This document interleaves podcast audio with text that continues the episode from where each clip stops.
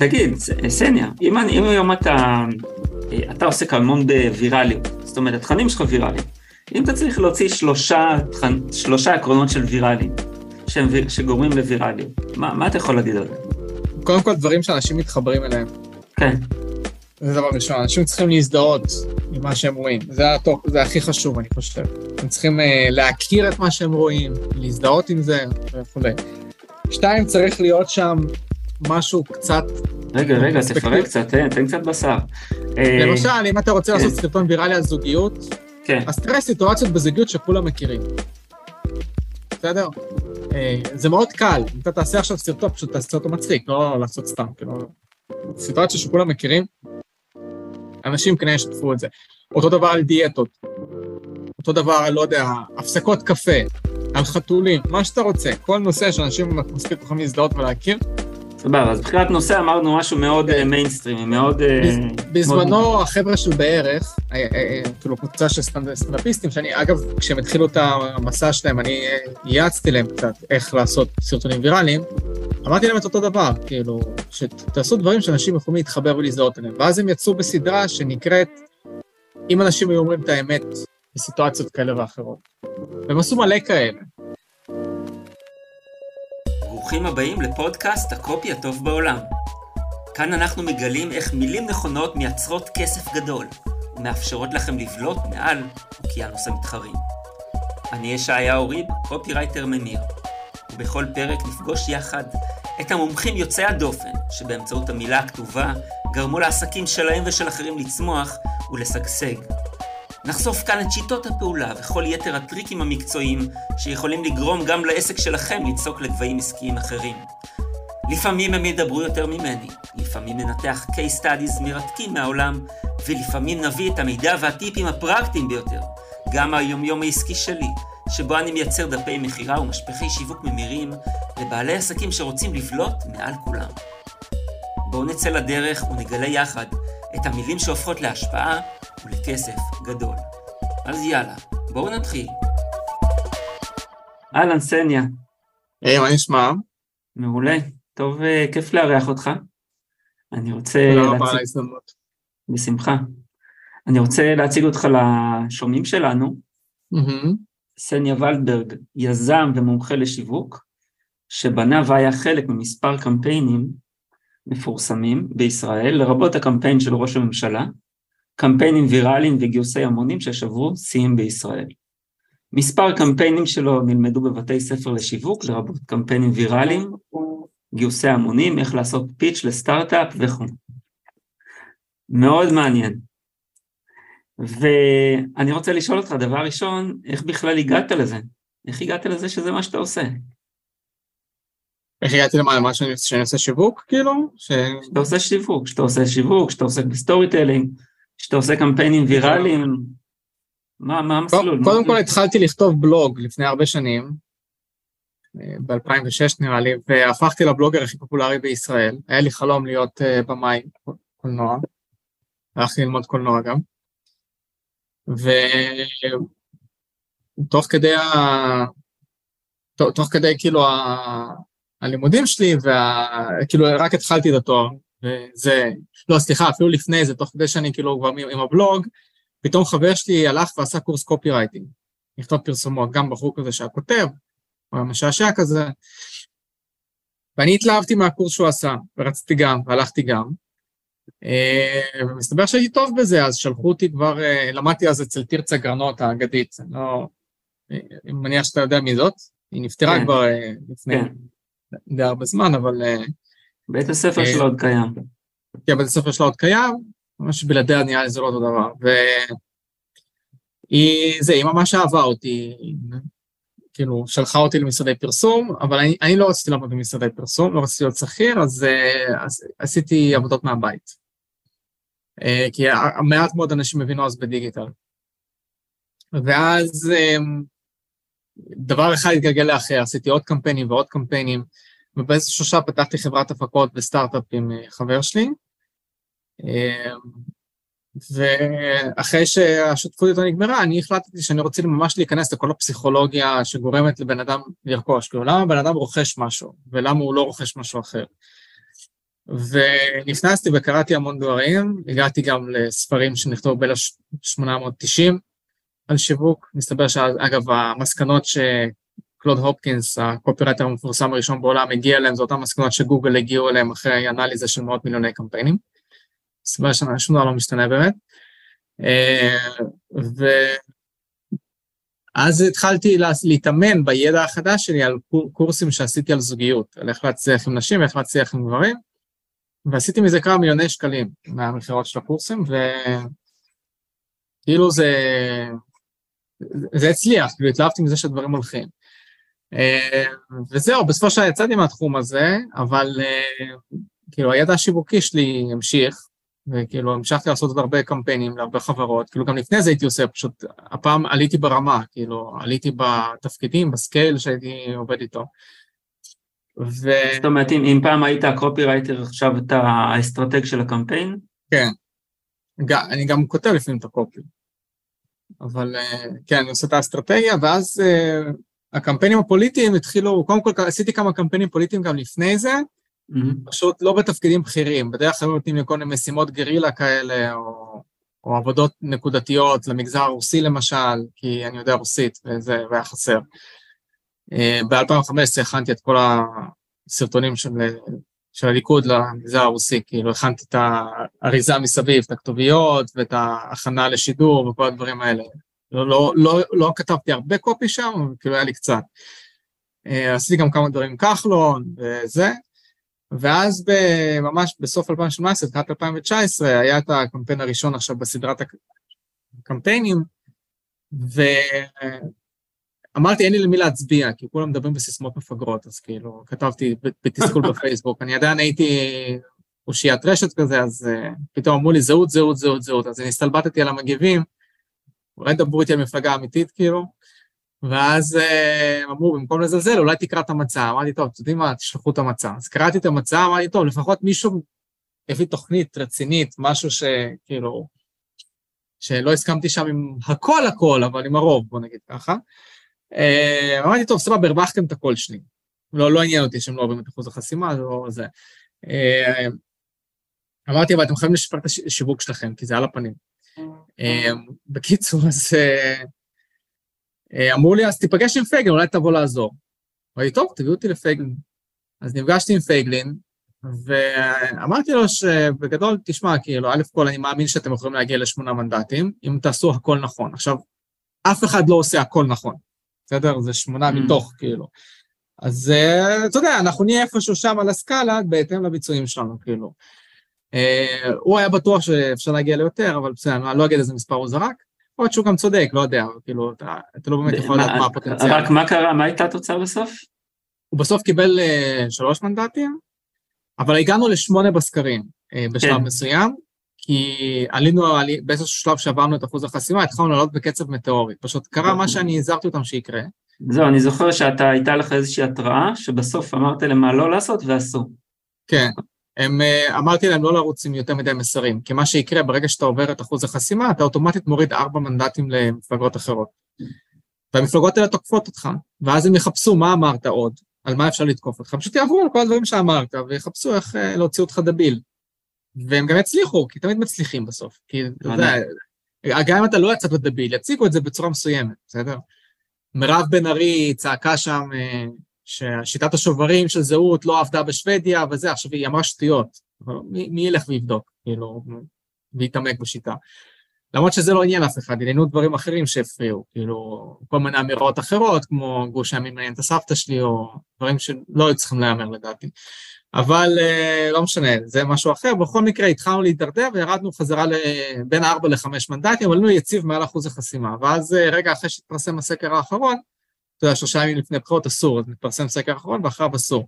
אז יצא הסרטון הזה המפורסם עם הרגליים, שאתה בטח אה, ראית שפגן אה, היה שם עם אה, איזה עיתונאי קומיקאי כזה, שהוא הכניס רגל לפה שם, רקד איתו, עשו כאפות ברגליים, כאילו משהו... יכול להיות, אני לא לא זוכר את זה כרגע. תכתוב ביוטיוב, פייסבוק, סליחה, פייגלין רגליים, אתה תראה את זה ישר, זה כאילו זה התפוצץ בכל הרשת. כן. ואחרי זה קיבלנו, ירדנו בעוד מנדט וחצי, כאילו. בגלל סרטון אחד? תקשיב, תראה את הסרטון ותבין למה. אוקיי. אנחנו קיבלנו כל כך הרבה תגובות זוהמות על זה אחרי זה, כאילו, שמע, מן הסתם זה שגם אה, אה, נאמר שגוש הימין מעניין את הסבתא שלי, אז עזר לביבי לעשות קמפיין גוואלד, כאילו.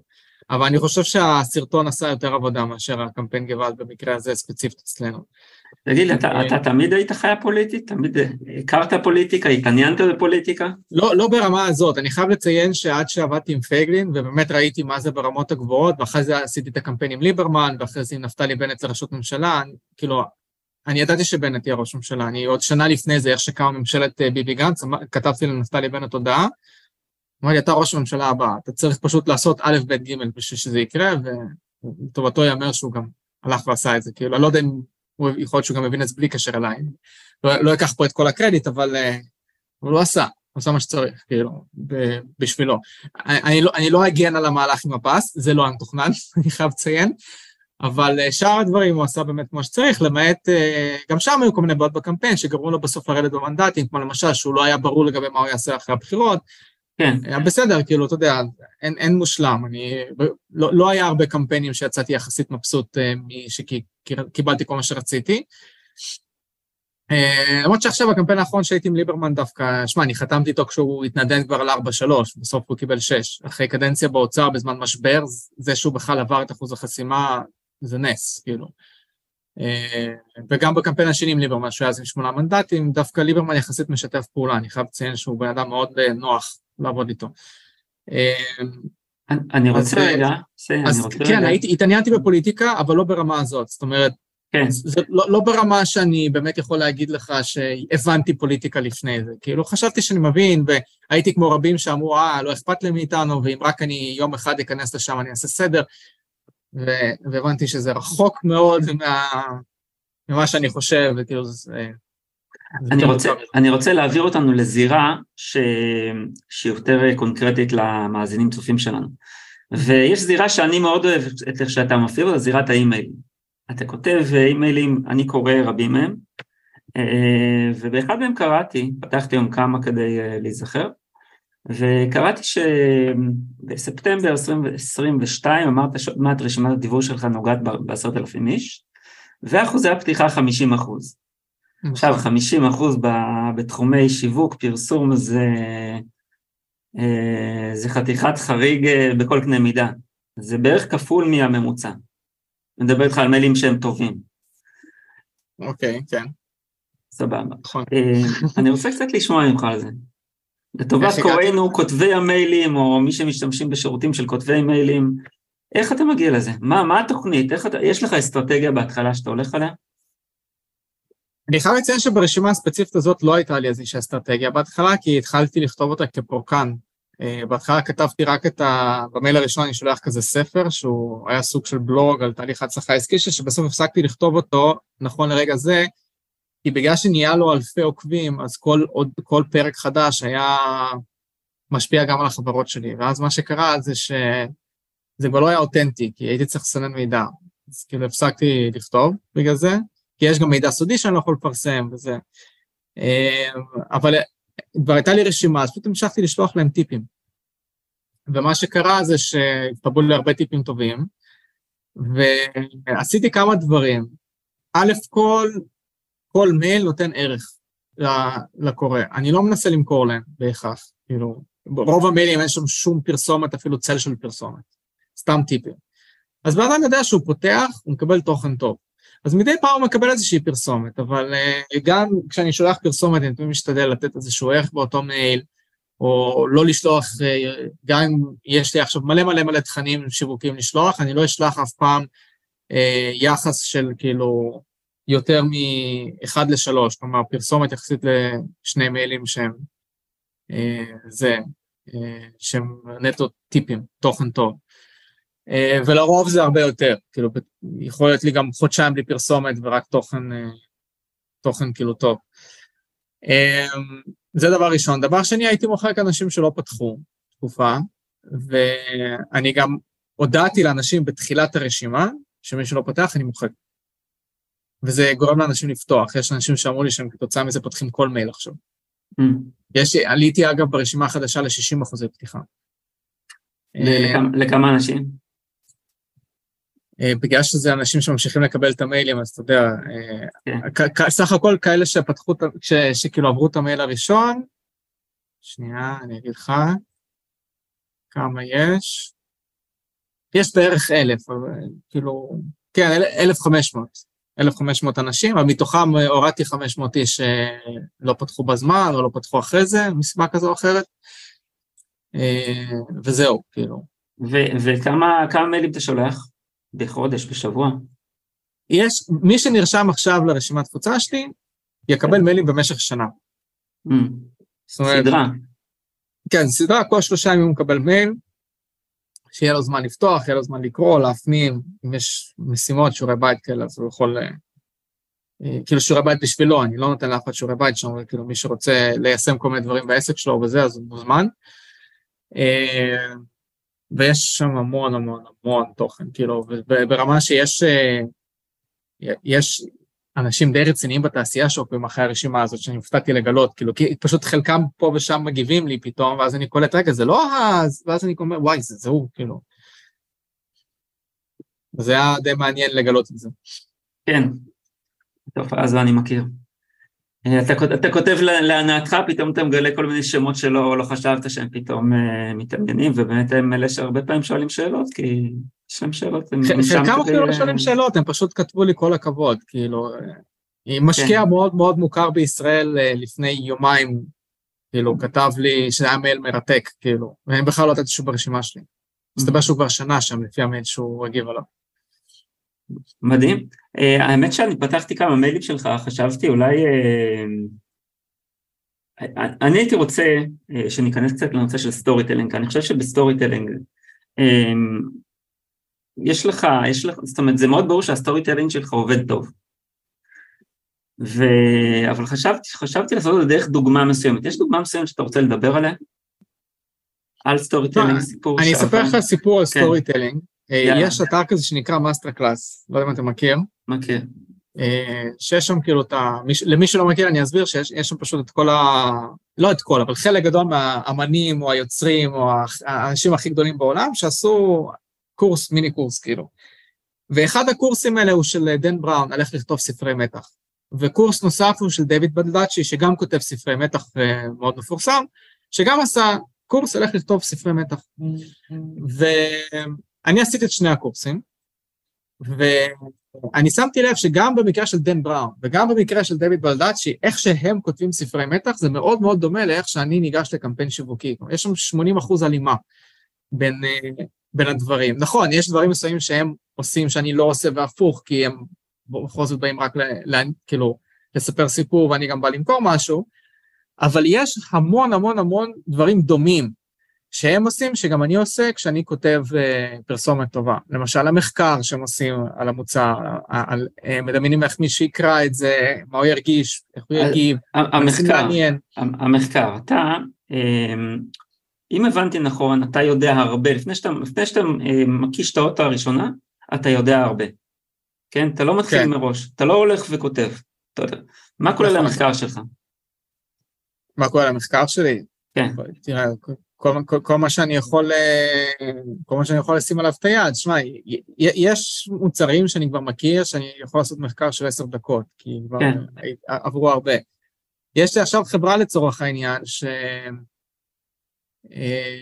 שמתעסקת אה, כאילו בתרופה חדשה למחלות נפש, כלומר, תתעסק ממש עם מדעי המוח, שאני שש שעות ישבתי על המחקר איתם, עם המדענים הבכירים בארץ, אני חייב לציין, אה, פרופסור איתמר גרוטו שם בחברה, כאילו זה האנשים הכי מובילים בארץ בתחום.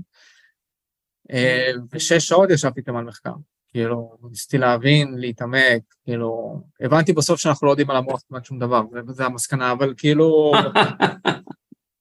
אבל מהדברים שכן אנחנו יודעים, הצלחתי להוציא מה שאפשר.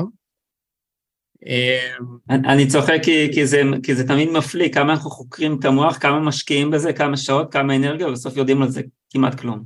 תשמע, אבל אני אגיד לך מה, זה תלוי, תלוי עד כמה אתה רוצה לדעת. יש, אנחנו כן יודעים איזה דברים משפיעים איך, הרבה יותר מאשר למה הם משפיעים, זה אנחנו יודעים. אה, שם יש יותר מידע.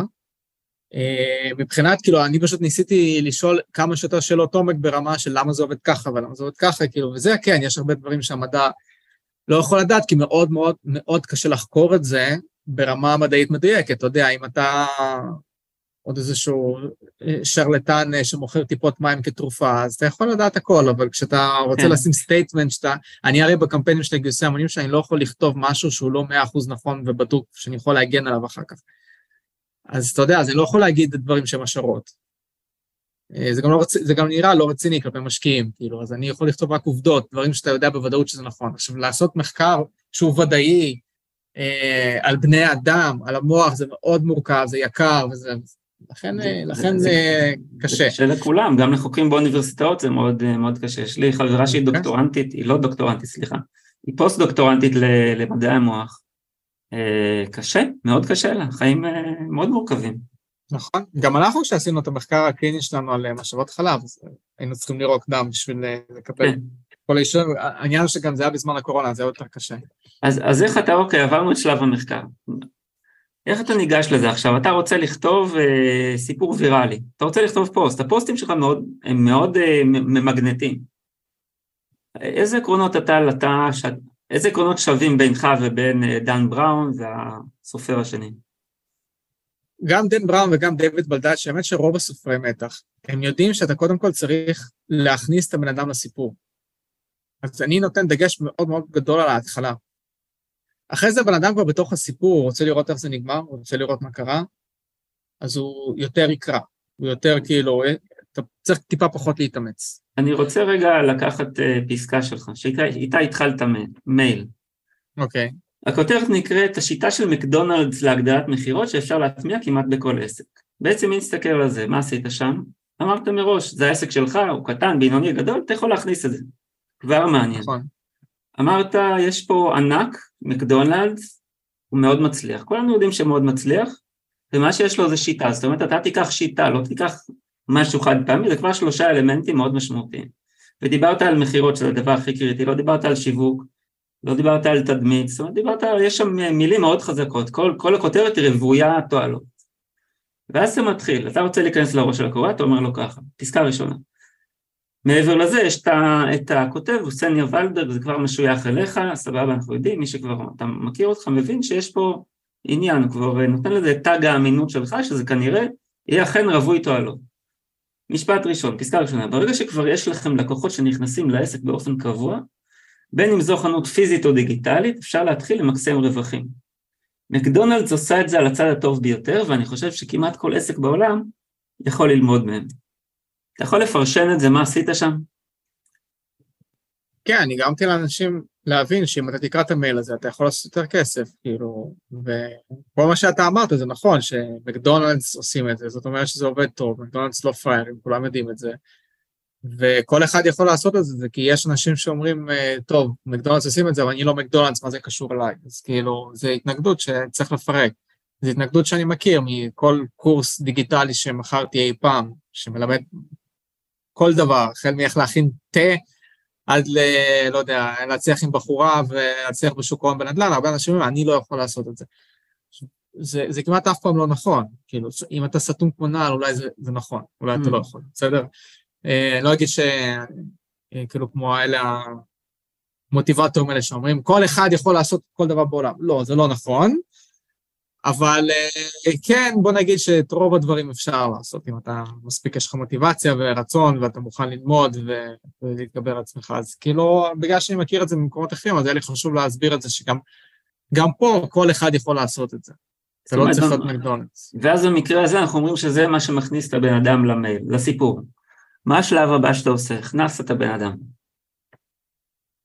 אחרי שהכנסתי את הבן אדם והסברתי לו, אה, בדרך כלל בכותרת, מה הוא הולך לקבל במייל הזה, מה הוא הולך, כאילו, למה, ש... למה כדאי שהוא יקרא את זה, אה, ולמה המידע הזה הוא בר סמכות, כי כאילו מקדונלדס במקרה הזה, אה, ומה הוא הולך לקבל במייל, שזה בדרך כלל נמצא בפסקה הראשונה. כאילו בפסקה הראשונה הוא כבר יודע לענות על ארבעת השאלות האלה, אז אני מתחיל לכתוב פשוט בצור, כאילו כמה שיותר מעניין, זאת אומרת, אני מאוד משתדל לא לחזור על אותם דברים פעמיים, אלא אם זה מאוד מאוד חשוב.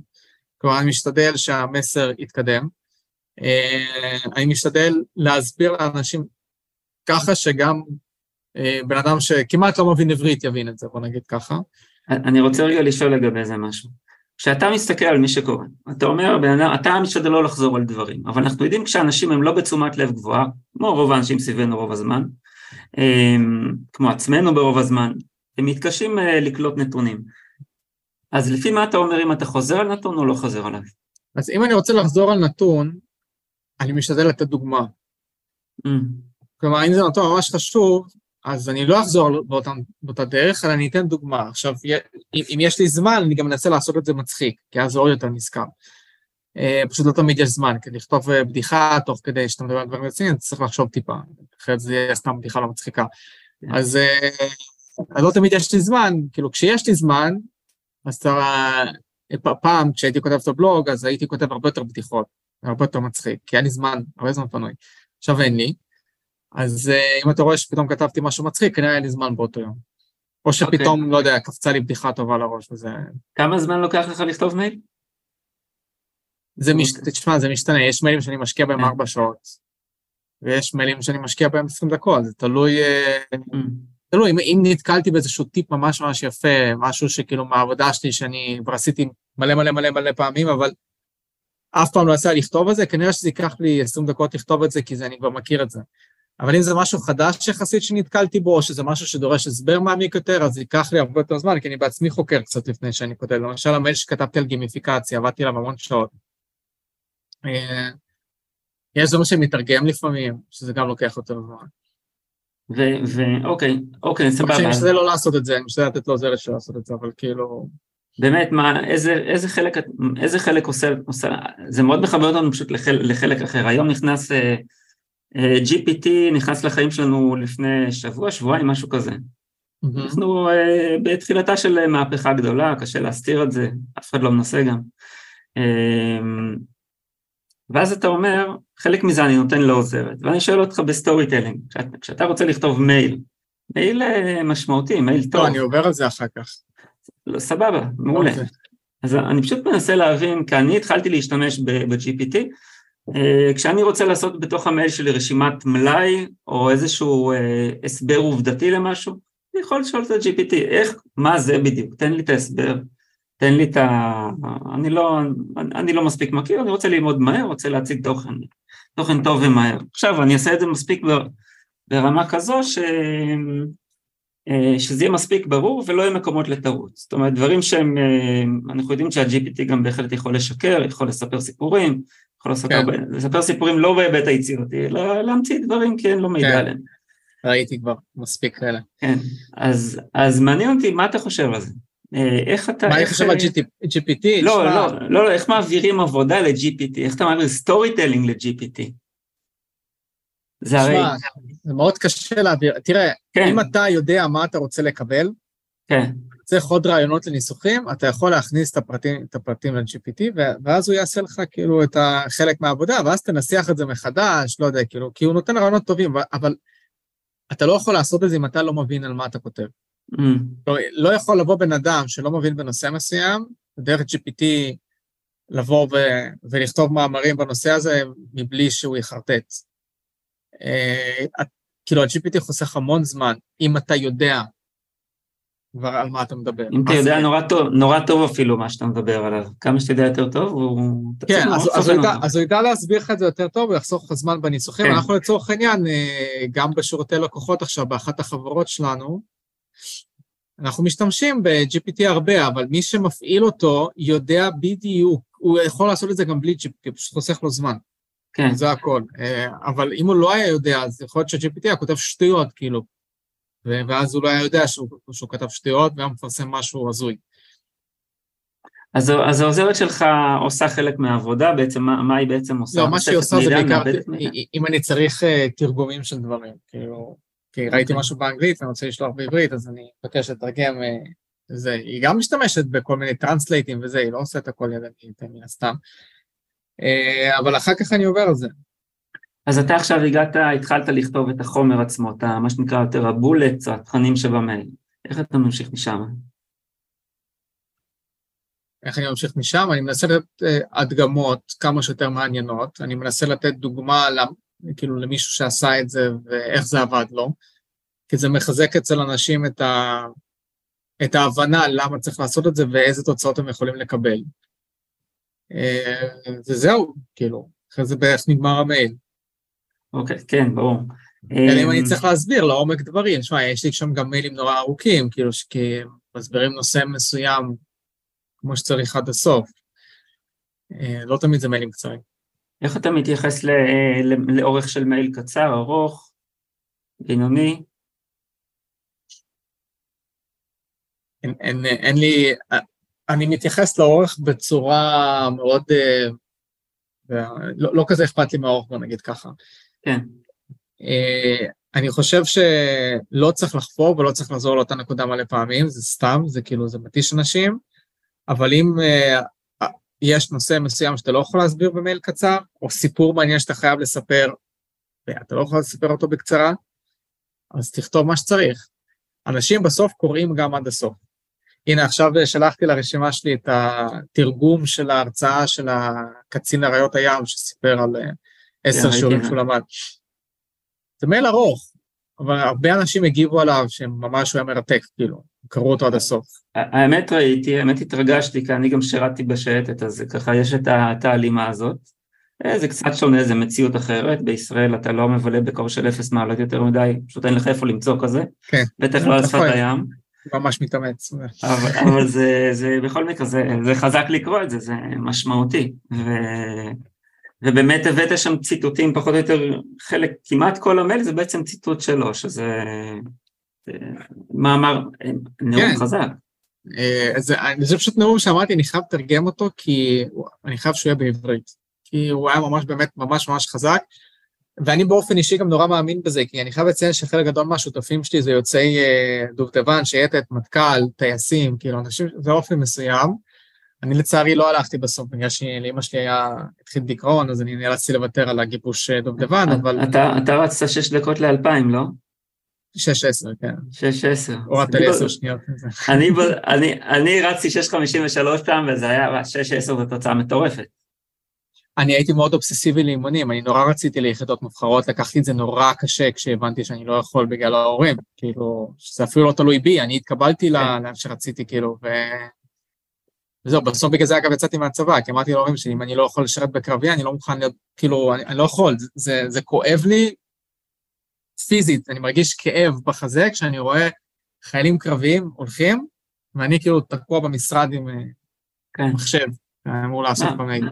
מהמחזור שלי לפחות שניים התאבדו, ואני חושב שזה היה הרבה בגלל זה. כאילו שניים שלוש שנשרו משך המסלול, חשבתי עליהם היום. בקרוב אנחנו הולכים לאיזשהו אירוע, מה זה אתה חושב שהם התאבדו כי הם נשרו מהמסלול? אני חושב שזה היה, שזה שינה, אז חלקם זה קרה שנים אחרי זה, אבל זה איזושהי צבירה של אכזבות, אני חושב שכן. זאת, זאת ההרגשה שלי, אני לא יודע, לא, לא הייתי בקשר הדוק. זה הייתה, לא, תשמע, אם, הייתי, אם, אם לא הייתי מצליח, בגלל שאני לא עברתי, זה משהו אחר. כאילו, בסדר, כי לא מספיק כן. טוב, אבל, אבל כאילו, אה, זה לא, זה לא משהו שתלוי היה בי, אתה מבין? זה לא, זה לא, יצא, לא יכולתי ללכת לא בגלל הסיבה שתלויה בי, שזה מה שעצבן אותי. כאילו, אני בסוף ביטלתי את זה, תיאורטית אני יכולתי ללכת, אני לא בן יחיד. Mm. אבל לא רציתי לעשות את זה להורים שלי, כאילו, זה לא, אתה יודע. מה זה הדובדבן? כן, נורא רציתי לדובדבן או מגלן, או אחת היחידות האלה, כי רציתי, קראתי אז, זה היה ב-2004 שהלכתי, וב-2003 קראתי כתבה בעיתון, שזו היחידה שעשתה הכי הרבה מבצעים, ואני רציתי כאילו לשטח, רציתי לעשות דברים, לא, אמרתי, אני, אומנם יש לי חלומות שלא קשורים לצבא אחרי זה, אבל בצבא אני הולך לעשות דברים, אני הולך uh, למקום הכי קשה והכי, שהכי הרבה מלכלכים את הידיים מבחינתי, זה מה שכאילו, זו הייתה המחשבה שלי אז, אני יודע, לא בהכרח זה נכון היום, אבל כאילו, אה, גם, גם, ככה הלכתי גם לכיתה המדעית הכי חזקה בבית ספר הכי טוב בארץ, כי אמרתי, טוב, אני לא באמת הולך להיות במאי גדול מזה שאני אהיה בבית ספר, אז לפחות בבית ספר אני אלך למקום הכי קשה. כאילו, אפילו שזה לא, קניין, לא כזה עניין אותי לתכנת ב-C ופסקל. מעניין, אני הלכתי לשייטת כי קראתי כשהייתי בן 12 בספר השיאים של גינס במהדורה העברית, שזה היחידה הכי קשה בעולם אה, לעשות את המסלול שלה. אז אה, זה מה שקראתי, אני לא, אני, אם זה אמיתי או לא, לא יודע, לא הייתי ביחידות אחרות, קשה לומר, אבל... אתה יודע למה? לא רציתי שיהיה את הדווקא, אני סימנתי ביום סיירות מטכ"ל, כי אני לא רציתי את הקור בים, אמרתי, אני שונא את כל ההתעסקות עם אה, מים והמסביב וזה, פשוט אמרתי, לא בא לי. אני רק חשבתי על להיכנס בקור בבוקר, כאילו שוב, אם היו נותנים לי לעשות את זה במסגרת מבצע וזה, ברור שהייתי עושה את זה, אבל כאילו, אמרתי, לעשות את זה כל יום באימונים, לא... אגב, זה נכון. זה נכון, קר. כאילו, כן, לא, אני גם, כן. כשהייתי קטן ברוסיה וזה, אז היו כל מיני אירועים שניסו, הרוסים, אתה יודע, מלמדים אותך להיות בריא בכך שחושפים אותך המון לקור. אני כל כך לא אהבתי את זה, שאמרתי, כאילו, הם צחקו שם, שאמרו שזו הסיבה שאני לא רוצה לשייט. זה, מה לעשות, כאילו, ככה זה. תגיד, סניה, אם, אם היום אתה, אתה עוסק המון בווירליות, זאת אומרת, התכנים שלך ויראליים, אם אתה צריך להוציא שלושה, שלושה עקרונות של ויראליים, שהם, שגורמים לווירליות, מה, מה אתה יכול להגיד על זה? קודם כל, דברים שאנשים מתחברים אליהם. כן. זה דבר ראשון, אנשים צריכים להזדהות עם מה שהם רואים, זה, הטוב, זה הכי חשוב, אני חושב. הם צריכים uh, להכיר את מה שהם רואים, להזדהות עם זה וכולי. שתיים, צריך להיות שם משהו קצת... רגע, רגע, תפרק קצת, תן, תן קצת בשר.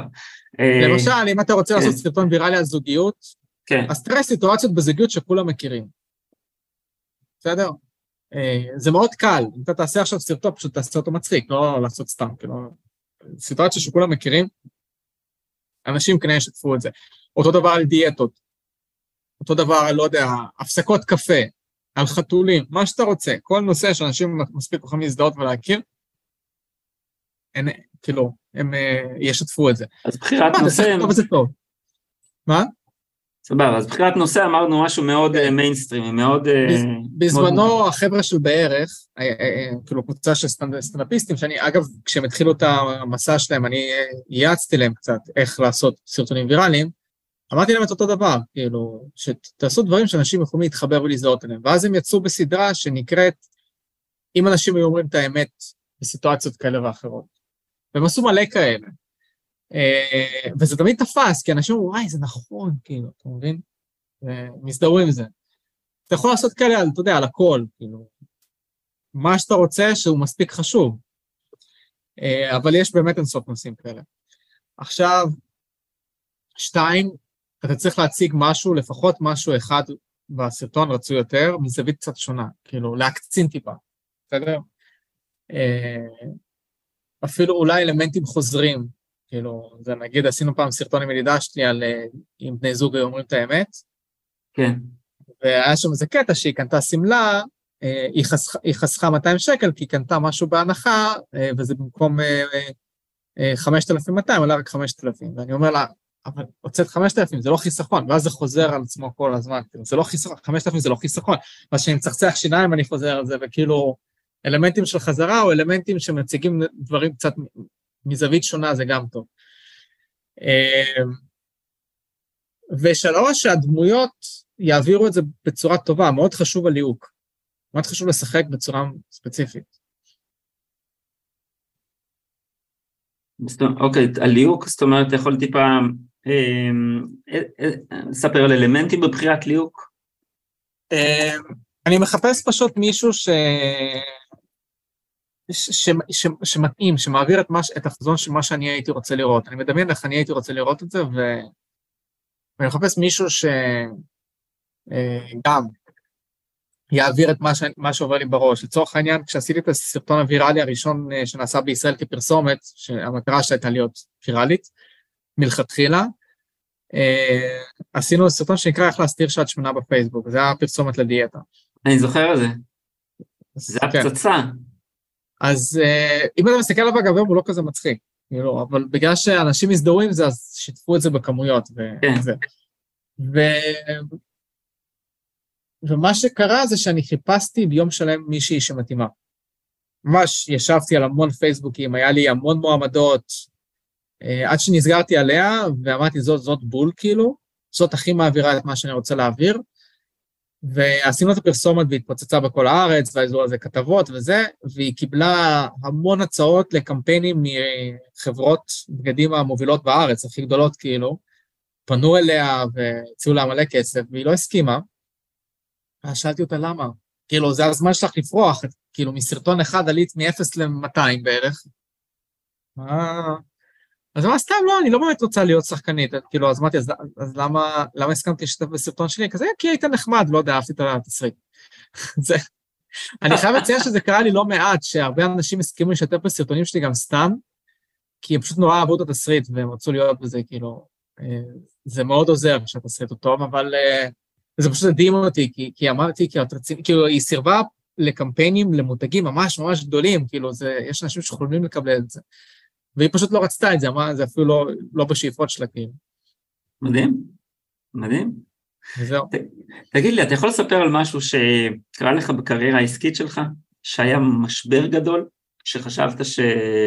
וואלה, זה יכול לגמור את הסיפור הזה, או לעצור אותי תקופה ממושכת? קרה לך דבר כזה? לא, אני לא יכול להגיד לך שקרה לי משבר שגרם לי לחשוב שאני לא אצליח או משהו כזה, אבל תראה, כשעזבתי את הסטארט-אפ הקודם, לא, לא, לא היה רגע עזיבה, היה רגע שבו הבנתי שהוא פשוט לא יצליח. אה, שמה זה היה? מה עשיתם שם?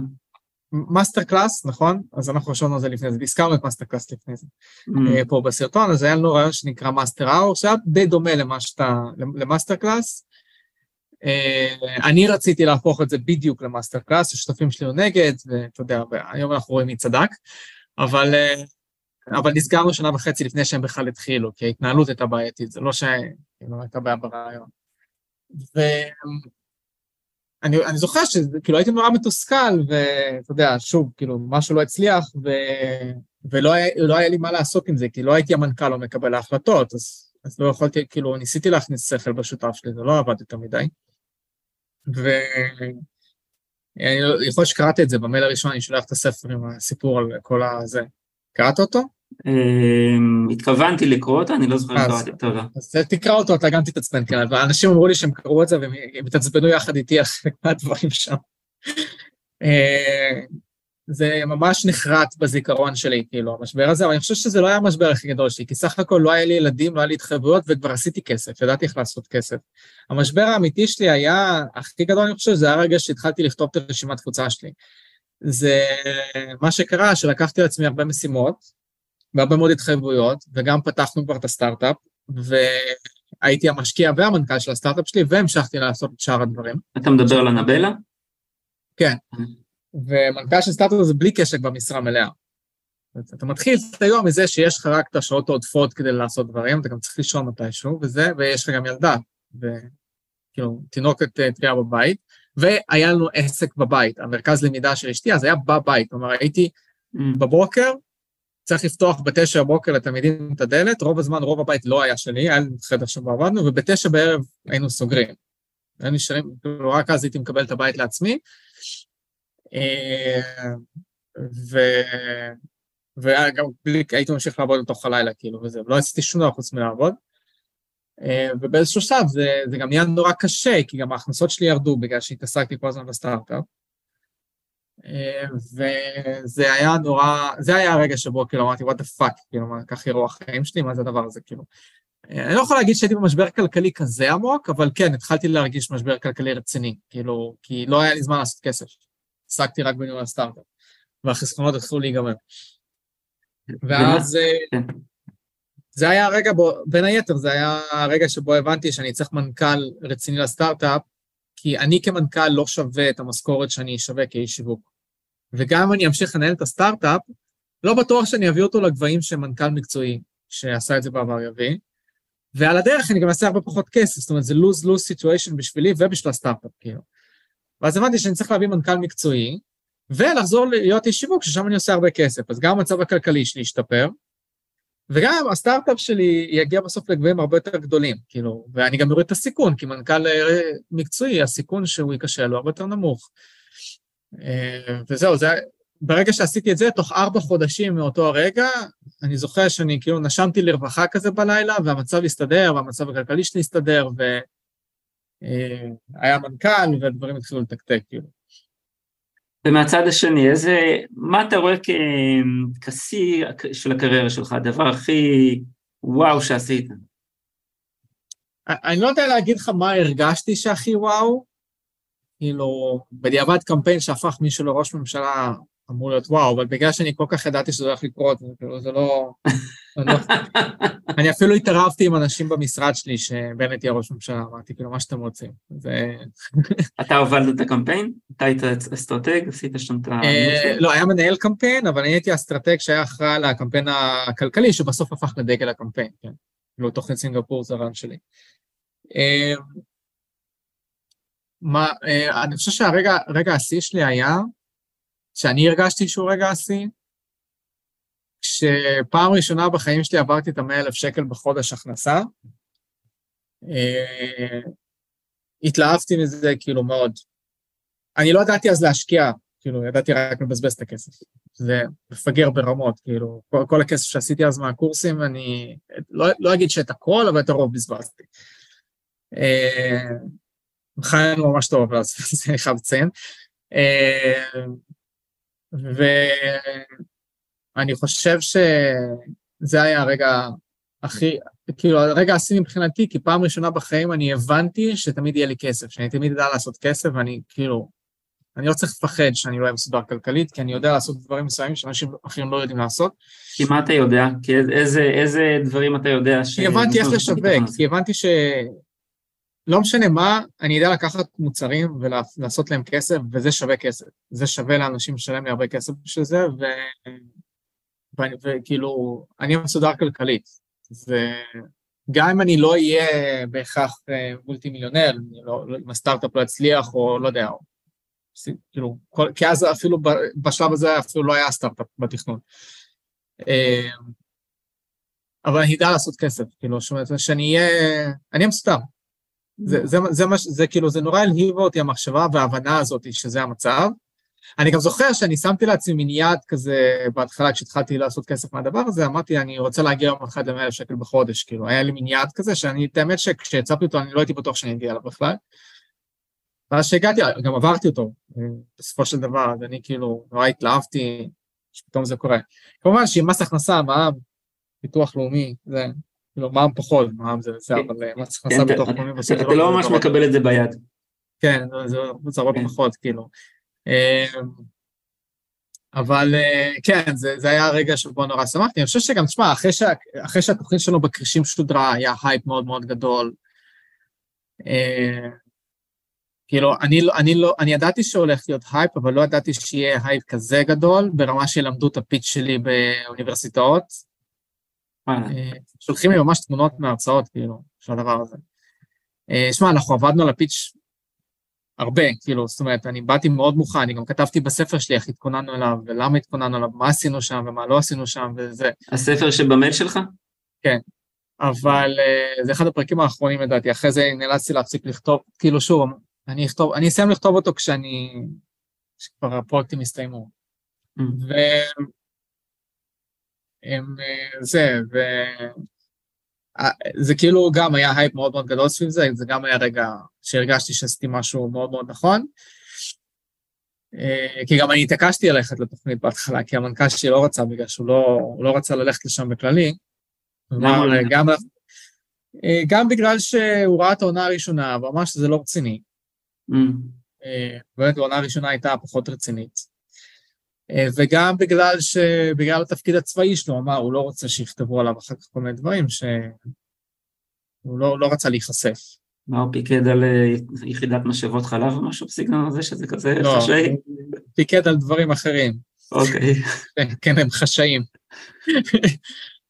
אה, וזה ברמה שאפילו לא טס קונקשנים דרך טורקיה. Mm. כאילו, אז הוא לא רצה... לא, שמע, יכול להיות שהוא קצת מחמיר עם זה, הוא אמר, יש אנשים שמחמירים פחות. תגיד לי, היום, היום, אם עכשיו אתה אומר, אני עכשיו רוצה לעשות, לא דווקא עכשיו, אני רוצה תוך חצי שנה, תוך שנה, לא משנה, אני רוצה לעשות גל של מכירות. אתה אומר, יש לי מטרה, אני עכשיו רוצה לעשות uh, תוך חודש, כמה כסף? זרוק משהו דמיוני? לא יודע, מיליון דולר. מיליון דולר. מה אתה עושה בשביל זה? אני מוצא מוצר, קודם כל, שיכול לעשות מיליון דולר. מוצר או שירות? זה יכול להיות גם שירות. אוקיי. מבחינתי מוצר זה גם שירות, כאילו, בגדול, בדרך כלל זה יותר מוצר, כי שירות מוגבל גם בזמן של מי שמשרת, אז כאילו, ככה... אז, לפ... אז לפי מה אתה בוחר את המוצר הזה? איזה, איזה פרמטרים תכניס לבחירה שלך? לפי גודל השוק וגודל המכירות של מוצר כזה בשוק. נאמר בישראל, נאמר נגביל את עצמנו בישראל. זה לא חייב להיות בישראל, זה יכול להיות גם בארצות הברית, אוקיי. אבל כן. ואתה מסתכל איזה הצעה אתה יכול לתת. עכשיו, בשביל לעשות מיליון דולר בבת אחת, אתה צריך uh, להשקיע בקמפיין רציני, או לעשות פריסייל, מכירה מוקדמת. כן. Uh, זה אפשרי, כאילו. השאלה היא כמה זה יהיה רווחי לך בסוף. Uh, כי אתה יכול לעשות מיליון דולר מכירות, אבל בסוף שכל הקמפיין לא יהיה כזה רווחי. זה מאוד כן. חשוב גם לשים לב ש... אז בחרת, נכון. אז בחרת, בחרת שוק, בחרת מוצר, מה, מה השלב הבא? מה זה לעשות נכון? בוא תן כמה כללי אצבע. שמע, אם אתה סגרת עסקה לא טובה לצורך העניין, כאילו, כן. או אם אתה, הקמפיין שלך מאוד מאוד יקר, ואתה, על כל שקל שאתה מכניס, אתה מוציא חצי שקל, אבל בסוף, אתה יודע, עוד חצי שקל עולה לך השירות או המוצר, או זה, אז אתה לא ברווח, כאילו, יש לך mm. הרבה כאלה. אה, אה, כאילו, זה, בגלל זה אני אומר, זה לא כזה פשוט. להכניס מיליון דולר זה לא כזה קשה כמו שאנשים חושבים, להרוויח מיליון דולר זה הרבה יותר קשה. אז אה, מה שהייתי עושה, הייתי בוחר קודם כל מוצר שבכלל יש לו פוטנציאל לזה. ואז הייתי עושה איזושהי הצעה מאוד מאוד ייחודית, כאילו, מנסה לחדש איזושהי הצעה, לחדש משהו שבשוק הזה עדיין לא ראו, כדי שיהיה בוסט של מכירות, ועושה קמפיין שממש ממש פוגע בכל הנקודות הרגישות. לצורך העניין, בזמנו, כשעשיתי את הסרטון אה, לאשתי לפסיכומטרי, עשיתי ממש את התהליך שעוברת אה, כל סטודנטית לפסיכומטרי. וזה מלא מלא אנשים שלמדו פסיכומטרי שיתפו את זה ביניהם, וזה הביא לנו ים בלידים. עכשיו, אנחנו לא הגענו למיליון דולר מכירות, כי לא היה capacity לחברה למיליון דולר, אבל מיליון שקל כן. אז, אה, אז כי אתה צריך לתת שירות אחר כך, בגלל זה אני אומר, לא, היה כן. רווח, לא, לא אגיד שלא היינו ברווח, אבל ולא היה רווח של מיליון שקל, זה ברור לך, אפילו לא קרוב לזה, כאילו, כי יש לך הוצאות שם אחר כך. הכנסות של מיליון שקל ומעלה בחודש, זה אני מכיר, מעסק קודם שלי, אבל... כן. באמת, להוציא מזה רווח של מיליון שקל, להוציא מזה כן. רווח ניכר, זה סיפור אחר לגמרי. הכנסות של מיליון שקל בחודש היה גם לי וגם למלא לקוחות שלי, זה לא... כן. זה, זה לא... כאילו, זה, זה נחמד, כאילו, אבל השאלה היא מה הרווח שלך מזה. בגלל זה אני אומר שזה גם מאוד מאוד תלוי בצד הביזנס, כאילו, זה לא רק לעשות כסף. עכשיו תביא לי איזשהו מוצר חדש, שאין בשום מקום ואיזושהי הצעה ייחודית, אני יכול לעשות גם הרבה יותר ממיליון שקל מכירות. השאלה היא מה אתה, איך בנויה העסקה, בסופו של דבר, מה אתה, מה, מה אתה יכול להביא מזה, כאילו, מבחינת הרווח בסוף. אז זה הקושי פה לדעתי, אבל מבחינת אם אתה שואל אותי קמפיין שיכניס מיליון שקלים, מיליון שקלים, מיליון דולר, זה לא כזה קשה מבחינתי. תביא איזושהי הצעה מעניינת בתחום שמעניין את כולם, אה, אתה יכול לעשות את זה. עשינו מלא השקות בזמנו של קורסים דיגיטליים שעברו אותו מיליון דולר בחודש, כאילו. אה, זה לא... זה, זה לא כזה מרשים, מה שמרשים זה אחוזי הרווח וכמה אתה יכול to sustain it, כלומר אחר כך להמשיך עם זה. עכשיו, העניין הוא שאתה צריך להתכונן לקמפיין כזה. כלומר, בחודש להרים קמפיין כזה זה לא פשוט, בדרך כלל זה לוקח יותר. כן. אם עכשיו זה הפרויקט היחיד שלך, אתה יכול לעשות את זה יותר מהר, אבל זה בדרך כלל לא הפרויקט היחיד שלך, ואתה עושה עוד דברים. תגיד, אני אקפוץ רגע לנושא אחר. אה, אם אתה רוצה עכשיו לתת שלושה לקחים שלמדת בקריירה שלך, שאנשים יכולים להשתמש בהם, איזה, איזה הם יהיו? שלושה ערכים? שלושה, שלושה, שלוש כלים, שלוש אה, כלים. דברים. שלוש דברים, שלוש דברים שהמאזינים והצופים שלנו אה, ישמחו לקבל. מה הם יכולים להיות? קודם כל, כל הזמן ללמוד על מה שאתה עושה. כאילו להיות מעודכן, להיות סקרן, ללמוד גם דברים מסביב לזה, להשאיר את הידע שלך כל הזמן. לפעמים גם בדברים שהם לא כל כך קשורים אולי לתחום שלך, כי אתה לפעמים יודע לעשות חיבורים. חלק גדול מהסטארט-אפים, מהסטארט-אפים הכי טובים בעולם נוצרו מזה שמישהו חיבר שני, שני תחומים. כאילו, הוא היה טוב גם בזה וגם בזה, והוא היה היחיד שאמר, כן. אה, רגע, אפשר לחבר, כאילו. ויש מלא כאלה, כאילו, גם בקרב הלקוחות שלי. אני יכול להגיד לך שרוב הסטארט-אפים שאני מגייס להם עכשיו כסף, הם, הם חיברו שני תחומים פשוט.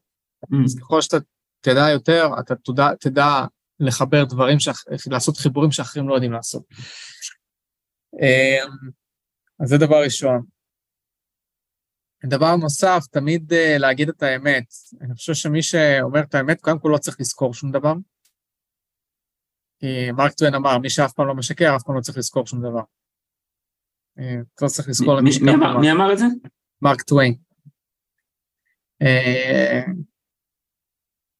דבר אה, שלישי, לדעת לשים ציפיות נכונות וריאליות, כי אחת הסיבות שלקוחות מאוכזבים זה כי הייתה להם ציפייה מאוד מאוד גדולה. כן. והם לא קיבלו אותה. אה, זה, זה אגב הבעיה מספר אחת של הפוליטיקה הישראלית. בזמן קמפיין בחירות אנשים כל הזמן משקרים כלפי מעלה, ואז הם לא מצליחים לבצע, ואז אומרים, אה, אתם לא עשיתם כלום. שזה לא נכון, פשוט הרבה יותר קשה, אבל אני חייב לציין שפה גם הציבור אשם, כי הוא לא צריך להיות כזה דביל ולהצביע לאנשים שמבטיחים דברים שהם לא יכולים לקיים, אבל זה כבר האחריות שלנו. כציבור. אה, אבל לדעת לשים ציפיות נכונות. אה, אם, בסוף אם אתה תנמיך ציפיות ואתה תפתיע לטובה, זה תמיד עדיף מאשר אם אתה תבטיח דברים שלא תוכל לעמוד בהם. זה, זה פשוט יותר קשה למכור ככה את השירותים, שירותים מוצרים שלך. נכון, אבל תשמע, אם אתה מותג, בוא נגיד ככה, זה עוזר. במקרה שלי, כן. כשאני אומר לאנשים, זה המצב, פחות יתווכחו איתי. Mm. כי הם יודעים שאני יודע על מה אני מדבר, ואז אני מפתיע יותר לטובה. זה, ומאוד חשוב גם, יש לקוחות שמה שהם עושים, הם לא מקבלים את ההנמכת ציפיות שלך. מכיר את האלה? לא, זה צריך להיות ככה וככה, אז יש להם... לא, לא, לא מוכנים לקבל את המציאות, כן. או להכריח אותם לקבל אותה, או להגיד להם, זה המתחרה שלי, לך תעבוד איתו, אחלה בחור. תחזור אליי אחרי זה. תחזור עם זנב בין הרגליים, מיילל ובוכה כי הפסדת מלא כסף, וזמן וכוח. או שהרווחת פחות, לא יודע, כאילו, אתה יודע. כן. אז אה, בגלל זה אני אגב הרבה פעמים אוהב אה, לעבוד עם אנשים שכבר היו בעבר במקומות אחרים. זה הרבה יותר קל, כי הם כבר יודעים, יש להם איזה סטנדרט מסוים וזה.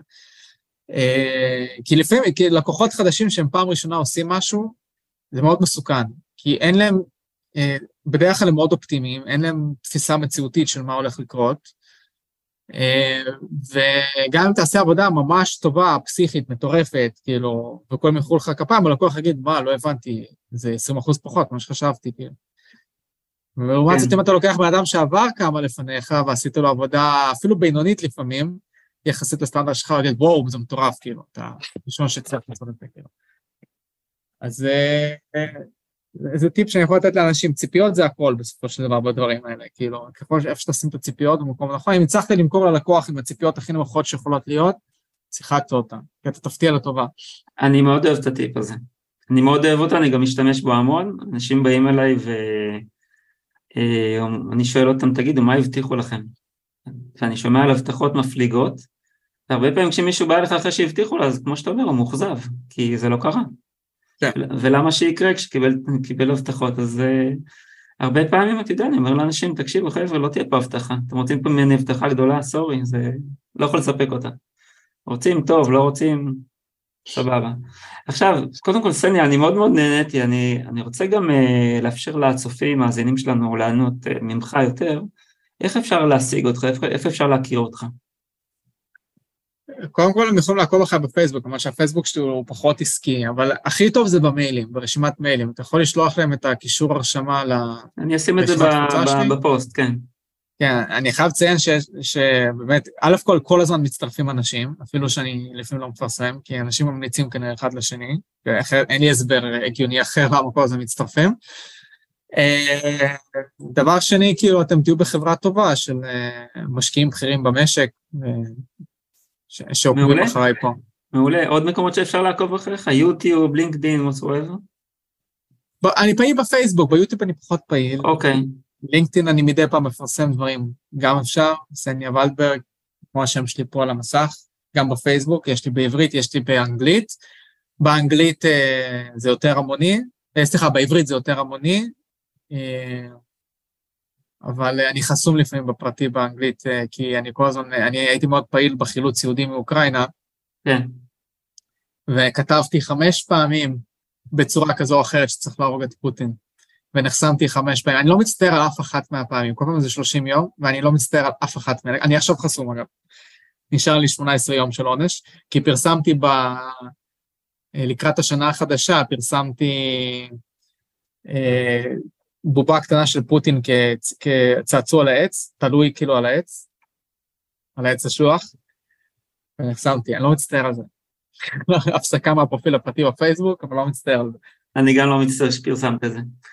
אמ, סניה, תודה רבה. אני רק רוצה להצטרף להמלצה לרשימת הדיבור, אם לא אמרתי את זה מספיק פעמים במהלך השידור שלנו, אז אה, אני אמליץ בחום. קורא הדוק ונהנה מכל רגע. תודה רבה לך, היה כיף, היה מעשיר, היה מעולה.